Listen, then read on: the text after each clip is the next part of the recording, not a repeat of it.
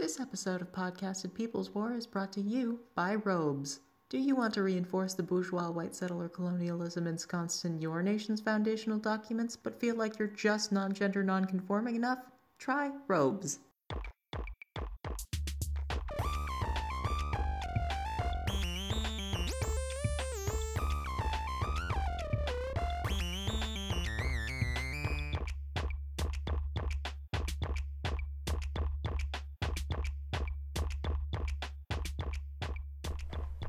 Abolition requires that we change one thing, which is everything. Abolition is not absence, it is presence. What the world will become already exists in fragments and pieces, experiments and possibilities. So those who feel deep in their gut a deep anxiety that abolition means knock it all down, scorch the earth, and start something new, let that go. Abolition is building the present from the future in all the ways we can. That is Ruth Wilson Gilmore, a black abolitionist Marxist.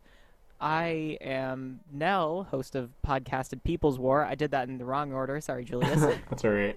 Uh, and I'm Julius. Uh, welcome to the first mini episode of Podcasted People's Wee-oo, War. wee-oo. This is our emergency episode Uh, because something happened, yeah. If y'all which is rare in America. if y'all haven't been uh, living under a rock, you'll probably know that Amy Coney Barrett has been confirmed to the Supreme Court as uh, the ninth uh, justice. Uh, she fills the absence that Ruth Bader Ginsburg left when she uh, got got by. I'm, I'm sorry, that was not appropriate. Heaven has one more girl boss. Rest in power. Oh my god. But anyways, so I'm going to hell, aren't I? But yeah, so uh, this should really come as very little surprise to most people. Um, Republicans do hold a majority in the Senate, and also it isn't surprising at all that Donald Trump would nominate someone such as Amy, Amy Coney Barrett. Um, the confirmation itself occurred, uh, I believe, on the 26th of October.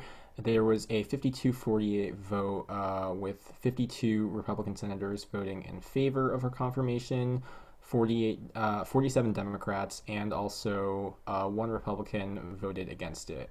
And this will lead to a 6 3 majority in the Supreme Court in the favor of conservatives.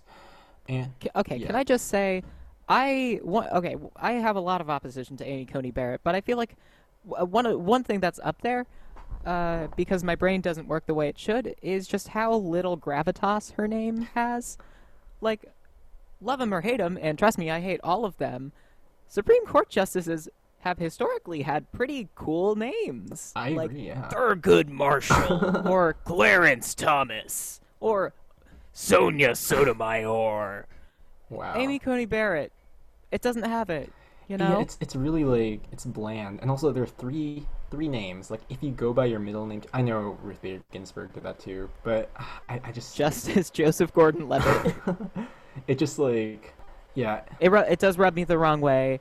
Uh, among among other things. Among we'll many get other in- things. We'll get into that. of course, and yeah, and of course, uh, uh, this has really been publicized quite greatly. Uh, she is a very conservative person, and she's also in her 40s, which are two huge reasons why the Trump administration decided to nominate her. Um, as y'all probably know, uh, Supreme Court justices serve for life or until they quit, but in this case, probably life, which is going to be a lot of years, unfortunately. Um, I don't know. I know we said we were gonna. yeah. weren't So gonna- I get it's yeah. pretty obvious. It's pretty obvious who supported her. Um, and you would think that you knew who did not support her, which would be the Democrats. Uh, but you'd be surprised. And Julius, do you want to talk about that a little and why uh, maybe they didn't do as much to stop this confirmation and later appointment from happening Certainly. as they should have? Well, uh, it is obviously uh, in the popular media, where the, it's, it's a popularized idea at least that Democrats were really highly against this. Uh, you see this play out in the voting process itself. Um, no Democrat voted in favor of it, and also Democrats keep saying that they were opposed to it strongly. However, there are a lot of options that they actually had to prevent the confirmation itself from occurring. Uh, first of all, let's take a look back into the Obama era for a moment. Um, Obama tried to uh, Merrick Garland. Obama tried to nominate Merrick Garland to the Supreme Court before his term ended in 2016. Again, I'm not a big fan of the guy because he's a centrist, but Merrick Garland, like it a- fits Yeah. on the bench. But yeah, anyways, so when he tried to nominate Merrick Garland, Republicans stopped that from happening, even though that was several, I believe, nine months before the election itself. occurred. 289 days. Yeah. While in this case, uh, the election is happening like next week, and it happened, at, and like it went through anyways. Uh, and I, I'm just saying, uh, this is just a little bit of context to see like the difference between what one party did to mobilize to stop a Supreme Court justice from being confirmed versus what another party obviously didn't do. Uh, if you look at Nancy Pelosi, uh, she has been questioned about this significantly, but she did have the option of uh, using a government shutdown to prevent the hearings from occurring. Um, but she refused to do that entirely. Um, in an interview a few weeks ago, she decided to encourage voting instead. Again, if Pelosi was truly against Amy Coney Barrett and recognized the significance of having a like conservative majority court, it, it, it seems a little bit strange why she would not use everything in her power to stop it from happening. Why does Nancy Pelosi hate being good at politics so much? Her opponents, I don't. Well, I don't think that the vast majority of Republicans in Congress are dumb per se. I shouldn't even be using that word because the ableist connotation. I don't think they are Incompetent. bad. I don't think they're bad at Yeah. politics. I think they're just evil. yeah. and I think like somehow, in spite, you know, all their policies defying any logic or scientific consensus, they are so good at getting what they want. And whenever Nancy Pelosi has the opportunity to accomplish anything, she foregoes it because she thinks that compromise and civility are good, which I think fundamentally demonstrates her commitment to cooperating with Republicans and letting these reactionaries have a place at the table of America. And like moreover, uh maybe projecting strength per se is not quite your thing. Uh maybe that seems a bit like a bit too uh you know chauvinist of a thing to do in politics, but projecting competence, projecting strength is a thing that mobilizes your base. And if she did use it. I'm sorry, I'm going a little bit too much into this, but this just bothers me a lot. Uh, like the fact that she didn't bring the hammer down when she had the opportunity to was just the biggest miss because she absolutely could have gotten pe- like people's butts out of their seats and well i guess no one's like going to vote necessarily but like she would have gotten millions of you know pens out of the pen holder things and then onto the mail-in ballots whatever whatever. And that fact that she didn't is just wild to me. I'm sorry. Oh keep yeah, going. But I think what this illustrates even more is Democrats' comfort with a conservative majority court. Uh, while in politics we see it played out that there is a big opposition to this, through their actions there clearly wasn't that much done to oppose this from happening. Um, uh, while this could prove disastrous in several ways for like women's reproductive rights or like reproductive rights in general, I mean, uh, not just women, and for uh, the LGBT community, uh, it, it what it doesn't threaten are uh, are corporate interests. The corporate interests, the same ones that obviously fund the campaigns for many Democrat politicians. Um, one other example of this that I wanted to point out was Dianne Feinstein. Uh, if you watch any of the uh, questioning sessions that they The confirmation yeah, hearings. the confirmation yeah the confirmation hearings that they were doing with uh, Amy Coney Barrett, most of Feinstein's questions were really lowball. Um, and she actually went ahead and praised Amy Coney Barrett publicly and hugged Lindsey Graham at the end of one of them. That's got to be like the squishiest hug ever. like two septuagenarians just going at it. I feel yeah.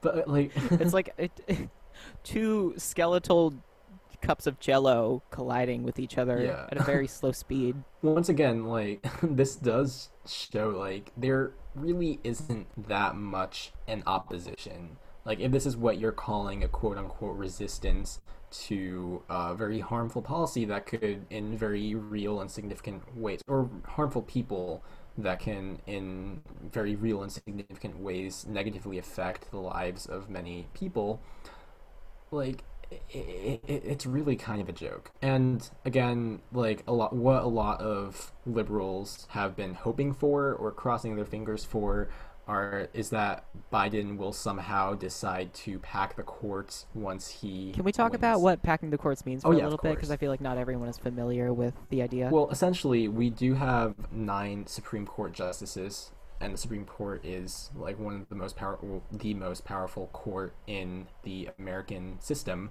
However, uh, the number of justices isn't really set in stone. Um, while justices are appointed for life and don't real like the, the only way they get out of the seat is usually if they quit or if they do something like really really bad and like get taken out.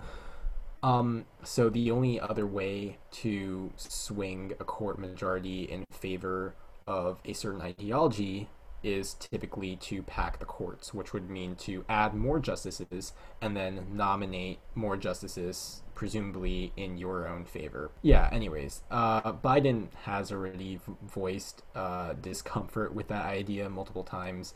Uh, he has said that he doesn't think that the court should be political. Um, and it, even if he were to support packing the courts uh, after he most likely will win the election, uh, the likelihood of that being a popularly received motion and the likelihood of like packing the courts actually happening is very low. Um, I just want to say, I just want to say, uh, the Supreme People's Court in China uh, has 340 judges. So um, I'm not saying I'm not saying pack the court, but uh, 340, 340, pack the court. 340 communist judges doesn't sound that Come on, bad. Nine having nine people who are not elected and confirmed by the less the the, the mm, basically unrepresentative portion of the legislature is really not democratic in the slightest. I mean that that should come as no surprise to anyone, but there clearly wasn't any intention of having this be a like democratic process in any way it's basically guaranteed for the next few years at least that we will have a majority conservative by a pretty wide margin. Yeah. I don't know. For the next few, years. are No, you I'm planning I mean, something that I'm not in on? Most of the justices are pretty old. The I, I don't know what the possibility is that one of them will like die in the next four years, and I also don't think that I can trust Biden enough to nominate a like competent um justice. Again, like no justice would be competent in the manner that we're. Ew. Justice, Justice But yeah, Buttigieg. like w- we, Biden did support Clarence Thomas back in the '90s. He did vote against him, but he was instrumental in um, Clarence Yeah. Thomas making it Hearings. through the hearing regarding Anita like Hill, yeah. sexual misconduct with um, Anita Hill, uh, who was a lawyer uh, who worked with him for a number of years. So yeah, Biden was um, uh, ba- ba- surprise, surprise, Biden is an Yeah, I mean, considering that he abusers. is himself an abuser, it, that is really not that surprising, but it is unfortunate. But I mean, yeah, So, yeah, why, why, why should we care? well, basically, uh, what I mean, matter? it's- Do you think? been said many times, but Barrett is extremely conservative. Uh, she supports overruling Roe v. Wade, and now that there is a 6 3 majority for conservatives, the court can presumably overturn uh, legisla- or cases such as Ober- Obergefell v. Hodge, which is the uh, gay marriage case back in 2015. 2015. Uh, additionally, she does think that the Affordable Care Act is unconstitutional, and if the court did happen to decide that it was uncon- unconstitutional, which is uh, they they are actually hearing a case about this in the coming weeks, I believe. Uh, but yeah, it would make it make the law, the Affordable Care Act itself, unenforceable and much easier to repeal. And of course, this does have some material effect upon the most marginalized portions of our society. uh, people who need reproductive rights, such as members of the LGBT community, uh, women, uh, trans people, uh, like th- that's obviously going to be like these communities are who are going are the ones who are going to be affected the most. And of course, with a judicial system that Hey y'all, this is is Nell really Post. Just wanted to clarify some inappropriate comments that were made, which erroneously equate Amy Coney Barrett's religious fundamentalism with practicing religion as a whole. We did not mean to say Amy Coney that Barrett Amy Coney like, Barrett it- it is reactionary because she is a Catholic lie. Uh, Christian, she was but rather of, her Catholic describe it as a Christian cult, like background a- is used and abused in a way. to further Um, pursue a uh, uh, reactionary cultural political and I mean, agenda. we also understand that suppressing religion uh, is a tool of colonialism and imperialism to disempower peoples, and that is definitely something that we all need to reflect on, myself especially. Uh, so we're sorry if these comments struck any wrong chords. Stay tuned.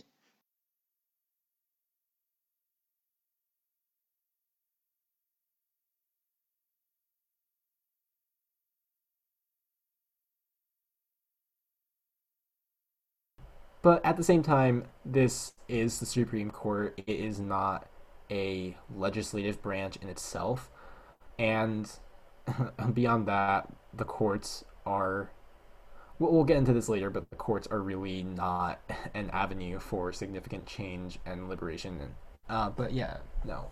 Say what you will about people of praise. I bet their potlucks were banging because if there's anything I know about white people, it's that white people with a lot of free time make hella good potato salad. I fuck with potato salad, and um, even if it's made by crazy religious, fan- okay, crazy also not a great word. Uh, even if it's made by enthusiastic religious fanatics, uh, might not have spices, but it's spiced up with Jesus. So. Um, let's problematize a little bit of the hype that this confirma- this appointment is getting from liberals and some some leftists right now. And I'm gonna be a little bit inflammatory here by saying it doesn't matter as much as we think. And here's the main reason, plain and simple political science 101 concept of judicial review. Basically, judicial review dictates that the Supreme Court and federal courts in general can't really accomplish anything material, though they are responsible for interpreting the Constitution and interpreting the legality of laws in accordance with the Constitution. They can't enforce it. Thus, their decisions are almost entirely symbolic and kind of require other branches of government to act in accordance with those rulings. And I think the most infamous, the most infamous example of this is the Cherokee Nation v. Georgia.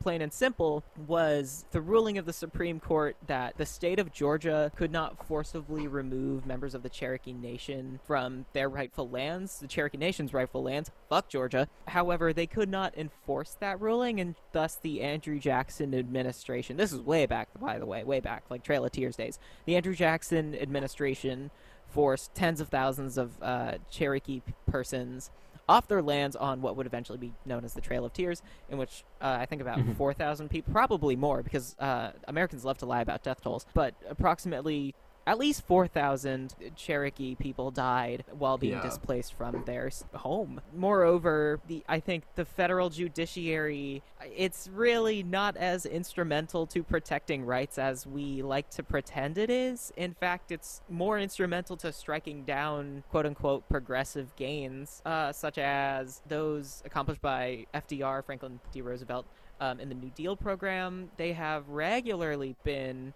against workers' rights. Um, and I think the biggest example of this is Dred Scott v. Sandford, uh, in which they upheld they upheld black people's enslaved persons.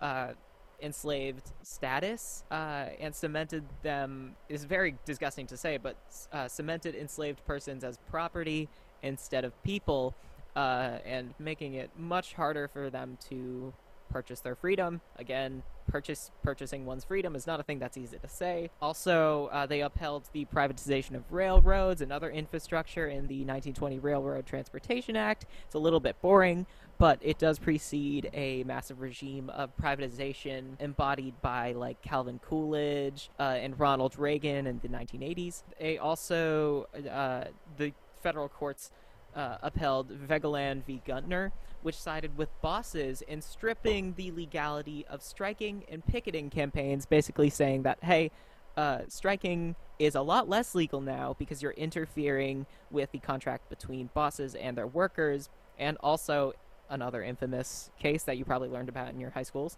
Uh, Plessy v. Ferguson, which upheld the legality of separate but equal facilities between um, black people and whites. So, yeah, the court isn't as instrumental in doing good things as we like to pretend it is. And if you look at like the structure behind it, it's really clear why this is. Uh, the courts are something are they are made up of justices that are again not elected, but uh, what's it called? Appointed. I just said this. Yeah, appointed uh, by the ruling classes, by uh, bourgeois interests. Um, again, the, the the politicians who are in the executive branch and in the Senate are largely chosen by corporations. Um, the courts tend to uphold decisions that or, or uphold uh, uh, create precedent and create uh, decisions and interpretations of the constitution that fall in line very clearly with these motives um, when you have a capitalist class both uh, creating legislation and having a court to deem that legislation constitutional and like allowed it, it, there, there's a level of cooperation there that is happening within the wealthier classes that is instrumental in really making the courts a much more powerful entity than they really have any right to be. Uh, if we look at how the courts have changed a lot to a more expansive view on their own power, uh, and like the the the the vastness of their power of interpretation upon the Constitution, like they they are they're not really like just a court anymore. They they're a very powerful branch that can make decisions or not make decisions, but you know, it's it's They- yeah, they're as much a political body as the legislature, and as much as politicians love to pres uh, pretend that the Supreme Court is not political. Uh, first of all, I think, and I do make the case that everything is political because the only way we are able to administer a good or bad life upon people is through politics and through political institutions, and the Supreme Court obviously plays a part in that.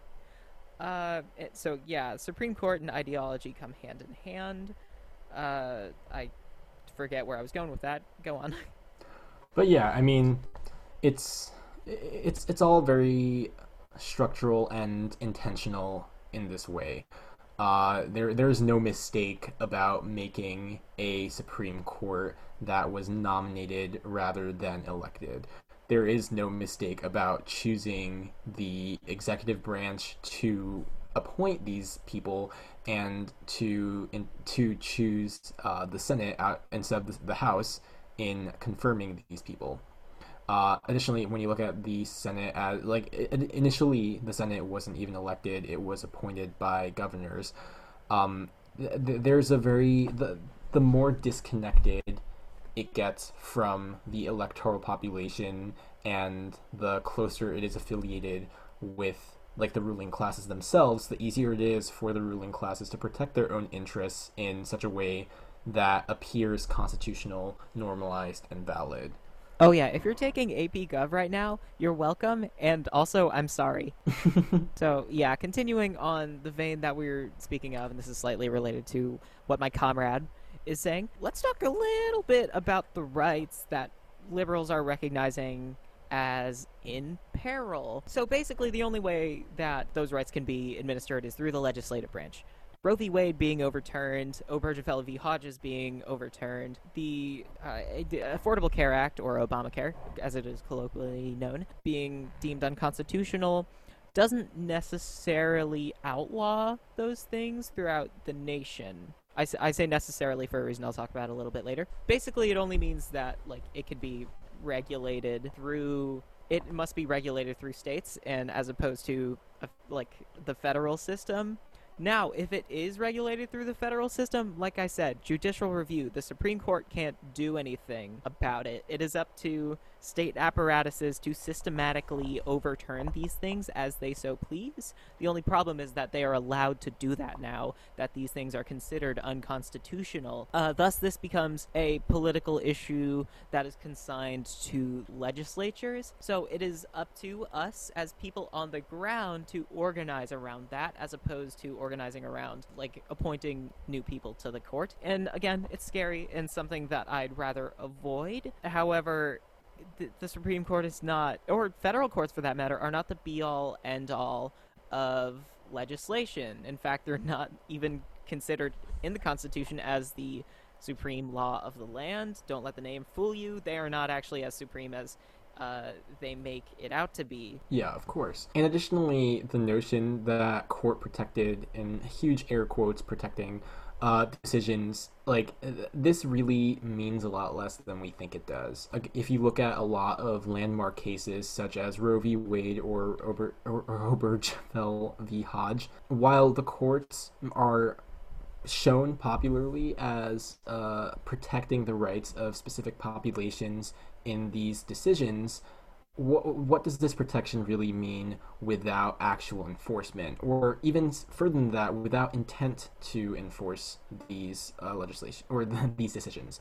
Uh, if we look at abortion, for example, it's obviously it's it's good that abortion, the legality of abortion and the constitutionality of abortion was like upheld in Roe v. Wade, but at the same time, without providing any framework for the availability of abortions to people who actually needed it, like uh, lower class or more impoverished individuals, more marginalized peoples, this doesn't really mean anything. It's a symbolic victory, but without the actual means of carrying out that uh, the, that decision, it, it really doesn't do as much as we think it does. And additionally, the symbolic concessions of a colonial and oppressive government aren't really something that we should celebrate. For example, what does it mean when an oppressive government and an oppressive system decides to concede a little and give us like a little bit of rights, you know, just for kicks and giggles? Like as a treat. yeah. The courts themselves they didn't they're not the ones who gave anyone equality or freedom or liberation or they, they didn't really give you those rights uh, the, the, the people who fought for these rights in every single social equality movement for the past few centuries are who won those rights. The courts themselves were pushed into submission essentially by movements en masse and to celebrate this as something that they gave us is to celebrate and uphold the uh, and legitimize essentially like a white supremacist government anyways yeah, yeah, in a in a quote unquote rights framework and i'm sure in further episodes we'll be talking about what rights are um, in terms of law and political economy uh, but within a rights framework basically everything is illegal until it isn't, if that makes any sense. For example, you do not have free speech until it is enshrined in, say, a constitution or maybe legislation. Uh, you do not have health care until it is guaranteed to you in legislation. So, basically, in being the arbiter of rights and how they are interpreted and how they are prescribed by our found I say are as if I want to consider myself American, um, it, by uh, America's you know founding documents, they are the basically they are the roadblocks between you and your freedoms and entitlements as a human being on this earth. If that if that makes any sense at yeah, all. Y- so I think that's just an interesting. That's not really yeah. like a like a material thing uh, that we could like talk about immediately. I guess like it's not very helpful to think about the Supreme Court like in that you know macroscopic scale if you're like talking to your racist uncle or whatever uh, but i think that is an important way in which we should think about law and think about justice and how it should be administered in the future honestly i think that's one of the that's yeah. one of the best cases for abolishing courts as we know them today yeah and if we look at it, yeah, oppressive states themselves, the an, an, oppressive state, an oppressor state, is not acting with benevolence when it quote unquote gives you these rights. It was this is this government and this system cruel as it is, is the one who is withholding them from Fuck you. rights. All my place. homies hate rights. You wouldn't say, yeah. you wouldn't say that like a landlord gives you housing, for example. They're the ones who are withholding it until you like push them to give it to you, whether that's through monetary means or through like just taking housing forcefully, maybe. Yeah, no, it's yeah, it's exactly. You touch upon pr- uh, private property framework pretty well too. Like landlords don't provide housing, construction workers and like land. Uh, God, what's the land people who do things to the land? Uh, Landscapers. They they provide housing that pe- livable housing. Plumbers, Yeah. electricians, etc. Landlords are in the business of withholding housing. yes, exactly. Banks do not provide money to you. They withhold. They withhold funds. Yeah. The same thing can be said about judges and justices in a liberal democratic system. We live in a liberal democracy. Again, we'll talk about what that means in future episodes. Yeah. In a fundamentally oppressive system that started out the way America did, like the, the, these freedoms for that that are supposedly the natural right of any person have been withheld. They they are they aren't they're not giving these to you. They're not being like nice and like fighting for you or anything like that. I think that's the main point. I don't know. You get unlimited speech points. Here you go. But yeah, the the court itself again is acting as an instrument of settler colonialism and capitalism, which is no surprise because America is a white settler state that that is capitalist. There isn't really any decolonizing you can do uh, to a primarily colonial institution outside of just straight up destroying it. The courts, again, their primary function is to protect the Constitution, and the Constitution is nothing but a colonial document. Um, written by colonizer racist capitalists. Exactly. That's and it is defended by people who are basically of that same vein. I think like uh, it is absurd to me just as a Marxist, aspire as an aspiring revolutionary, uh, that people think that internal reform is a good like solution as opposed to its wholesale abolition especially if there are people who can acknowledge that settler colonialism is a thing that exists and that it's bad that strikes me as a little bit strange and a little bit demonstrative of willful ignorance in terms of how settler colonialism works and how it's deconstructed you know Absolutely. And again, like allowing an Ill- illegitimate settler colonial state to continue existing in any way cannot be decolonized. Like you, you can't on one hand fight for its continued existence through reform and still say that you are trying to decolonize it. It is colonial by by it like it is intentionally colonial. It, its existence is colonial. It is a colony like it, none of that is decolonizable like i don't know uh there's one tweet that i saw recently that fits into this Oh, pretty no. well oh my god i'm sorry but some uh a, a neoliberal on twitter uh tweeted this uh and this is a direct reading Di- direct and dramatic reading please dramatize Yes. it to your heart's content Justice Barack Hussein Obama. Justice Hillary Rodham Clinton. Justice Merrick. I, I can't swear because I'm at home right merrick now. fucking Garland. garland. Period. And then there's there's a little enter and then vote. Period. Okay, first of all, let's get past the whole weirdness about the idea that voting can bring in justices. You you, you, you do not vote for justices. Uh, but but beyond that, the idea that a liberal or quote unquote liberal um, Supreme Court justice would in any way fix the system at all is fundamentally wrong like just making it turn a little bit in I, I- don't know. Also, that's really. like some cult of personality. Like, I'm not like Lord Oh, knows. uh, I, I tweet I tweet a lot about the DPRK and the USSR. Mhm. Uh, so Lord knows I, I empathize with cult of personalities a little bit, but that is some bourgeois cult of personality bullshit, and you can tell because they emphasize the people who have never been judges, Barack Obama and Hillary Clinton, and then threw in Merrick Garland, Merrick fucking Garland. on the side, you know, as a little as a little spice, as a little masala. Uh, why, why do we? Why does anyone care? Who exactly. in their right mind thinks that Barack Obama or Hillary Clinton would make effect like effective members of our juridical system like uh, let alone that they want to be also just like the fundamental notion that a less conservative but colonial system would be in any way less colonial than it is now is just simply honestly incorrect. that's that's that's where I find difficulty confronting this because I don't think people who stand Supreme Court justices, I don't think people who stand RBG really really care about decolonization. Oh, that's true. I think they're willing to pay it lip service and nothing more because at its core, decolonization means a communalization. I'm using a lot of Asians. I'm very sorry. I'm sorry if that gets tiring. uh, I apologization. Um, but decolonizing means making land essentially a communal enterprise. It's not about exclusion. Uh, again, like harkening back to that Ruth Wilson Gilmore uh, quote, it's not an absence, it's a presence.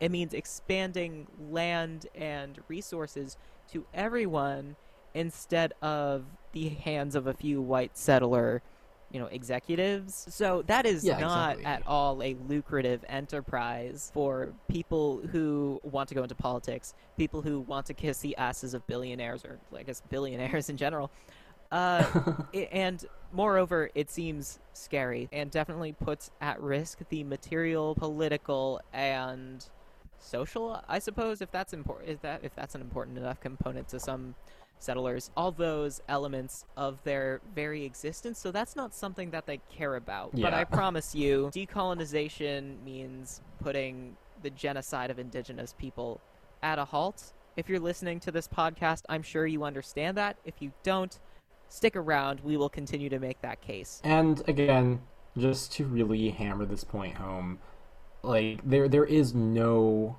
decolonization to be found in a in protecting a colonial constitution. Like it, it, this is a constitution, by the way, which allowed for uh, continues to allow for slavery, imperialism, violence towards indigenous populations, uh, support of corporate entities, support of capitalism. This is in no way a good constitution. There's no way you can reform your way around a document that was built against the very notion of like of decolonization. Yeah, like it's a classic. I'm literally reading from our outline here, but oh, also patting myself on the back a little because damn, this this is this is spicy.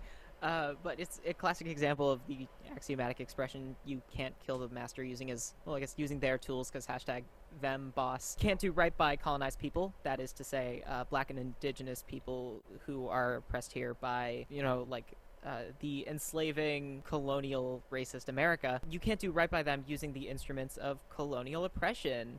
A decolonial, anti racist, and proletarian court cannot exist in America, uh, in so called America, because we don't have a decolonial, anti racist, proletarian constitution. In pursuing revolution, we have to write this constitution, we have to write this agreement ourselves. And by ourselves, I mean following the lead of black and indigenous communists. The United States yeah. con- uh, Constitution does not enable that. It is not interested in destroying itself because the abolition of the United States of America is in the interests of communists in wanting to establish indi- like indigenous queer feminist eco-socialism or whatever and then eventually communism. The courts are a roadblock to achieving that because they are defending the legality of the settler state. They are part and parcel of it. They're not going to let us achieve the things that we know will make us and our comrades and our siblings and our relatives free. All right, and also just as uh, I don't know, I, I understand from the point of view of someone who went through the American schooling system K through 12 uh, that it is definitely a difficult concept to get past the inherent colonial interests of the Constitution, especially since it's paraded around and propagandized so much in our education system as something that brought freedom or whatever other random stuff they want to peddle. Um, here's a little bit of a metaphor. I'm not sure how well this works, but uh, of course, there's a lot of discourse around like, can you separate the art from the artist or something? Uh, I remember, obviously, uh, J.K. Rowling is a turf. Uh, that that's been floating around for a while, but people I don't- I don't like where this notice is a going. lot more. Yeah, I don't know, but um, yeah, people start to notice this more on Twitter over the summer. But again, on first read, maybe like when you were in elementary school, if if you read Harry Potter and the Harry Potter series, it might not seem like it had like transphobic intentions or maybe you didn't pick up on them as a child but again like there are so many parts of the harry potter series that are intentionally crafted or maybe even not intentionally but they're they're very clearly crafted from a transphobic um and while the uh, the constitution itself while it may not appear at face value as something that parades the the interests of capitalism and the interests of colonialism. Well, I I would argue that does, but while that's not how you may have perceived it in the past, at a very fundamental level, it was written by slaveholders. It was written by capitalists. It was written, by colonizers. Their intention in this document does not conflict at all with any of those things. Like the the Constitution, I know that it is really paraded around as propaganda. It's not something that really protects your rights. It, it's a it's a fundamentally political document, and it really promises nothing in the way of actual liberation and trying to yeah Yeah, why the fuck are why the fuck are political pundits so interested in not politicizing the Constitution? It is literally a political framework written by people with innate bias. Ooh, so what's up with that? Why are we so interested in pretending that things are good when they're not? That's a rhetorical question. You know why that is, and it's because pretending bad things are good makes people rich. It makes Exactly. them very, very rich. Honestly, yeah, I feel like all the all the criticisms that we're gonna levy against the Supreme Court now like seem tame right now. Like, yeah, yeah, it's undemocratic. It's obvious uh, yeah it is it's appointed by senators who like basically don't represent a proportionate amount of America appointed by the president without our vote. Uh, the, and also, it's a fucking genocide. it's a it's, a- it's a it's an arm of the genocidal uh, settler state. Ah.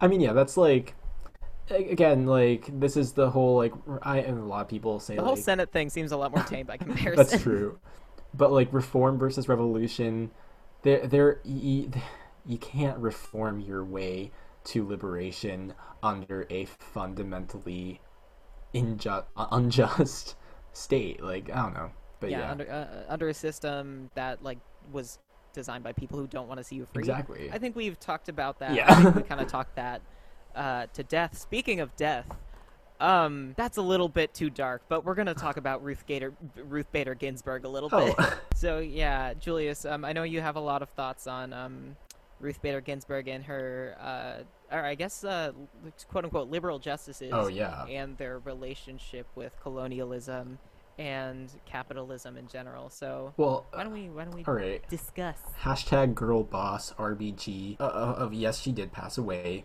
Uh, first of all, interesting how as a very elderly person she did not decide to leave the Supreme Court on her own volition before and she d- Obama like that's office. we're not just like saying that out of pocket she had an opportunity in 2014 Exactly. during the obama administration Yeah, i could not tell you why she did not vacate that spot exactly. She she I mean, you can argue all you want about it, but if she really thought that like she she was obviously very she has been close to death for quite a while.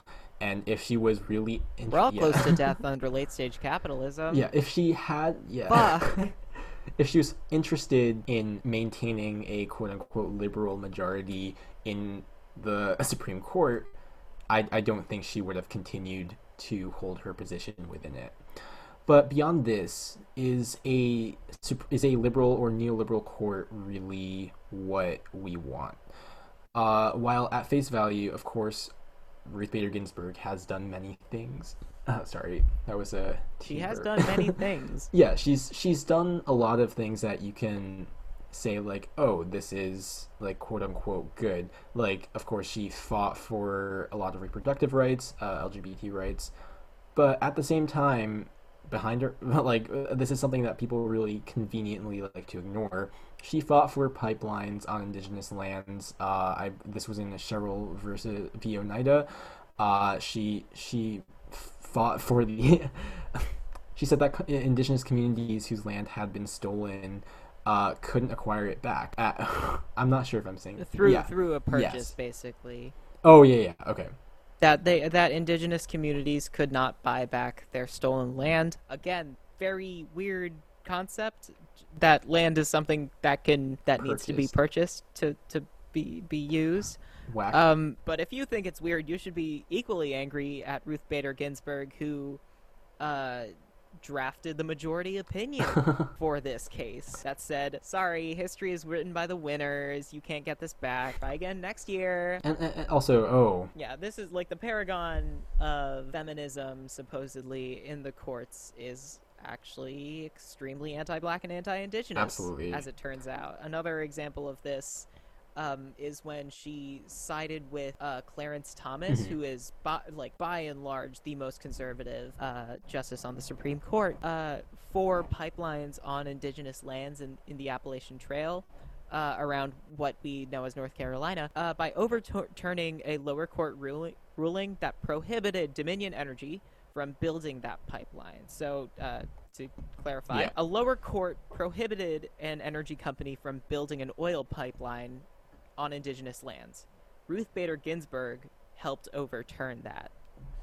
yeah, Not, not quite. Mm, mm, yeah, girl boss, mm. huh? Girl boss, girl boss. Okay, but additionally, um, uh, this reminds just reminded me of like back i when Colin Kaepernick first started, uh, like kneeling as in form of protest.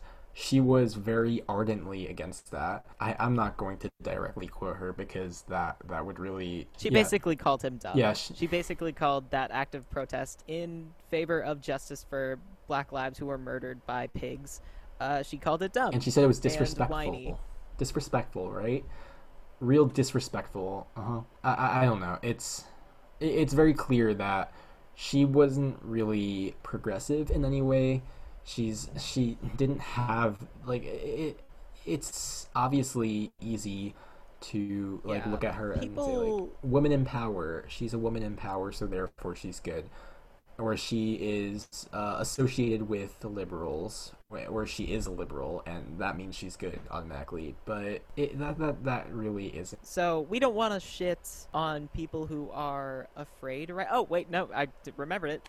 Got it. Got it. Basically, people like to pretend that she is uh, progressive, or that progressivism lies in protecting things as opposed to accomplishing things. Ruth Bader Ginsburg and basically every liberal justice have not done very much to accomplish quote unquote progressive gains uh, gains that make people more free. They've just been responsible for protect from like protecting the encroachment of them. And while that is good, and while that the good that they have done uh, in protecting in protecting reproductive rights and um, queer and trans rights is important, um, it's not nearly as empowering as we like to think it is. Uh, that said, I don't want to shit on people who are afraid right now, people who feel like their rights are in jeopardy, because in a certain sense, they are. So I do want to discuss where we go from here. Uh, my immediate response to any of this is mutual aid and advocacy.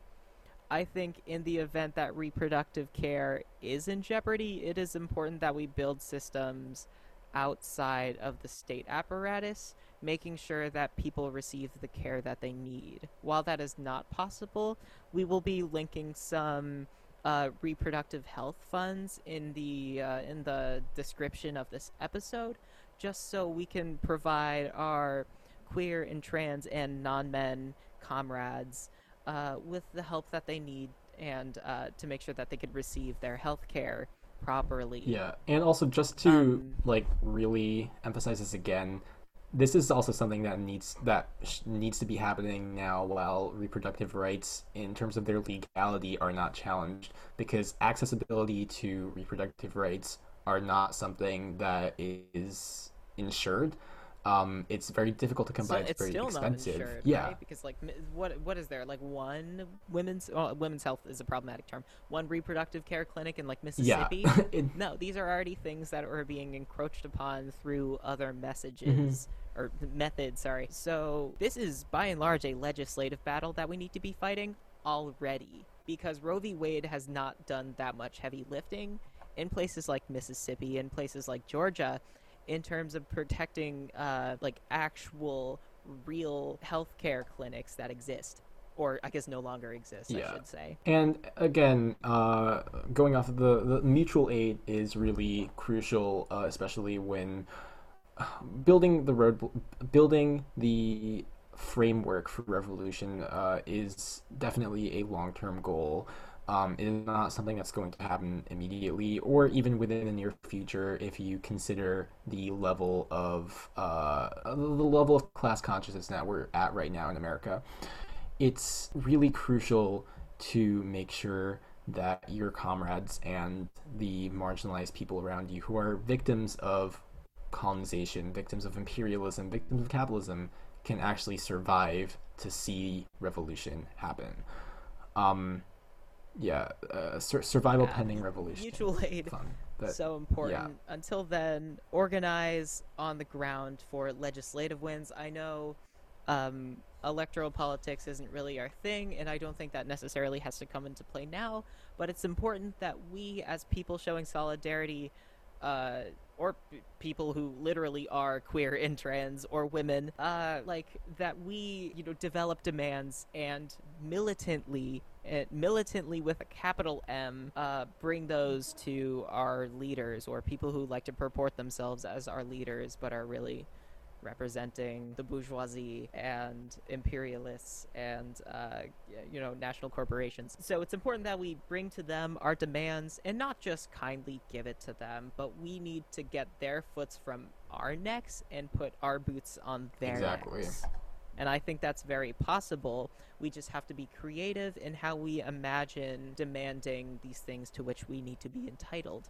Definitely. And additionally, so yeah, uh, looking beyond the theater of politics that polit- that that the bourgeois capitalist state has presented to us as options, it's really important to take a bit of a step back from the traditional uh, political analysis that's going on and really ask yourself whether or not the solutions that are being presented or the compromises that are being suggested are acceptable or substantial.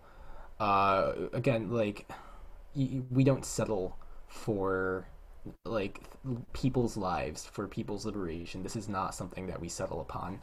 Um this is not like any uh concession on issues of like that affect people directly in such a way are going to have consequences like with human lives themselves.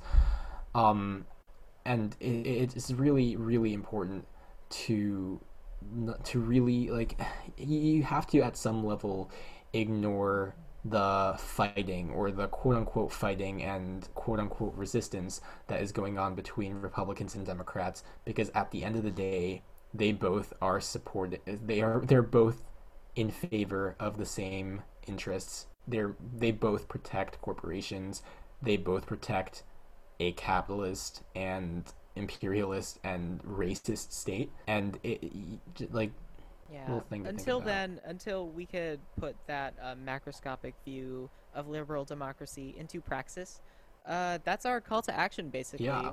Um, check out some of the uh, reproductive health funds that we put in our bio, uh, and make radicalize some doctors, please. Yeah, radicalize absolutely. some OBGYNs, turn them into communists, turn them into petty bourgeois class traitors, please. So maybe we can make some. Uh, worst comes to worst, we make some uh, communist uh, communist healthcare clinics. Yeah. And additionally, uh, and yeah. yeah. we'd like to extend our solidarity to uh, our queer and trans and female comrades. Uh, I know some of those descriptors apply to us hope, uh, us hosts. So uh, know that this comes from a very sincere place in our hearts. We really don't want to diminish anyone's concern because we know it's real. Those emotions are powerful and have a demoralizing effect on us, but we don't want anyone to feel demoralized or discouraged from achieving revolutionary goals. Absolutely. Because we have your back and you have our backs and we want to make that known. So, Solidarity forever. Yes. That's my piece. I'm basically done talking for the episode. I, I just want to do a little shout out of one of our earlier Instagram posts. Um, as y'all know, it is the, the temperature is getting colder. Um, again, we live in a very cruel state, a very cruel existence under uh, under late stage capitalism. But people without housing are really suffering, uh, and uh, th- this will continue to get worse as the temperature goes down, as the seasons change. Housing is obviously something that people need to survive, but um, again, in the spirit of mutual aid, uh, some of the things that are most essential for people to survive and keep warm in the winter, such as uh, socks, blankets, like good warm shoes, like just such many basic things, uh, like winter coats, things like that. Please, please, please uh, keep these needs in mind uh, for people who need them. and uh, Keep them in your mind and in our wallets. yes, absolutely. If we have the means, we should be. We should. We need to give these things to Yeah. people who who absolutely need them. From uh, what was that thing about? Like uh, from those who can't provide to. The... I keep messing up that quote, but basically, That's that's a that's a long walk from uh to each to each their. Oh God, I'm messing it up too. I'm we're all forgetting our marks today. But yeah, if you have the means, please contribute in a humanitarian way. Uh, if you're one of those quirky thrifting people, please don't take anything that from communities that actually need these resources. And again, solidarity forever. Thank you so much for listening to our mini episode, and feel free to to Yeah. each according to their needs, from each according to their ability. Yes, exactly.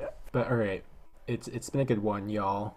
Or not really, but we're, we're just gonna say it has. I'm having a terrible day. Yeah, same. But uh, we'll see you. This has been podcasted People's War. Merrick fucking Garland. See ya. Bye.